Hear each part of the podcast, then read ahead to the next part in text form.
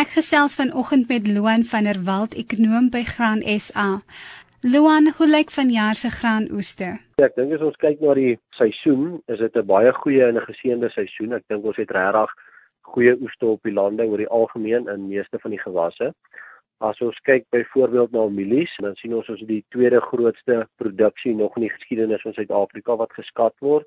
Die nasionale oeskattingskomitee se derde produksieskatting wys dat die mielieoes vir die seisoen net so oor die 16 miljoen ton behoort te wees. As ons bietjie kyk na van die ander gewasse, sien ons die sojabone, dit word ook op 'n rekord getal geskat op 'n rekord oes van so 1.79 miljoen ton. So dis die grootste sojaboon oes wat ons nog het.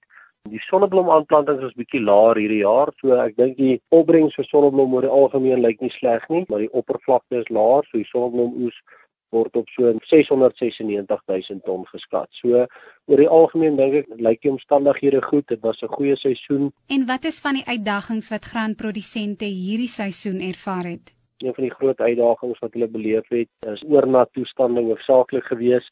Ek dink aanvanklik in die seisoen as ons hier na die oostelike gedeeltes van die land kyk, Mpumalanga, Oos-Vrystaat area, Daar het hulle aanvanklik bietjie wankelrag begin in terme van die aanplantings. Dit was bietjie droog geweest, maar toe dit aansienlik beter begin lyk, nee, en die res van die land en die res van die seisoen het is gekenmerk deur baie reën. Ek dink en veral in die Vrystaatgebiede, die Vrystaat en Noordwes areas was daar baie versuipskade geweest. Watter gebiede in Suid-Afrika verskaf gewoonlik die grootste oeste? As ons kyk byvoorbeeld in terme van mielies, dan weet ons die Vrystaat is ons grootste mielieproduserende provinsie. Dit is nog altyd so en en dit is weer hierdie jaar ook so.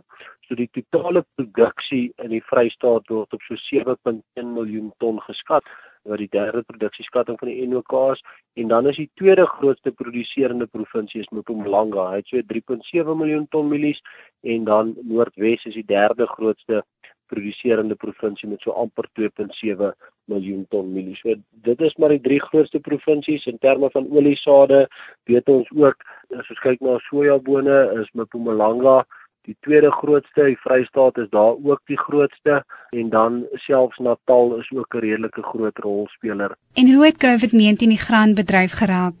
Ek dink die COVID-19 het 'n redelike wye impak gehad op meeste van die bedrywe, maar ek dink die landboubedryf oor die algemeen is meestal positief beïnvloed daardeur. Of al was dit maar 'n 'n paar uitdagings as ek nou sê positief beïnvloed dan bedoel ek ons het goeie jare gehad in hierdie Covid tyd. Die landbou omgewing as geheel en ekonomies nog steeds gegroei en dit is een van die min sektore wat goeie groei getoon het. So ek dink die landbou was tot 'n groot mate die steunpilaar vir die ekonomie tydens hierdie onseker tye aanvanklik in die Covid net begin in 2020 en die wêreldwye grendeltydperke begin het, het die kommoditeitspryse onder druk gekom, maar dit het van daar af weer begin herstel en ons sien veral in Suid-Afrika het ons die afgelope 2 jaar baie groot spronge gesien in terme van witmielies veral wat vir menslike voedseldoeleindes gebruik word wat baie positief is om te kan sê in Suid-Afrika het ons die vermoë om genoeg mielies te produseer wat 'n stapel voedsel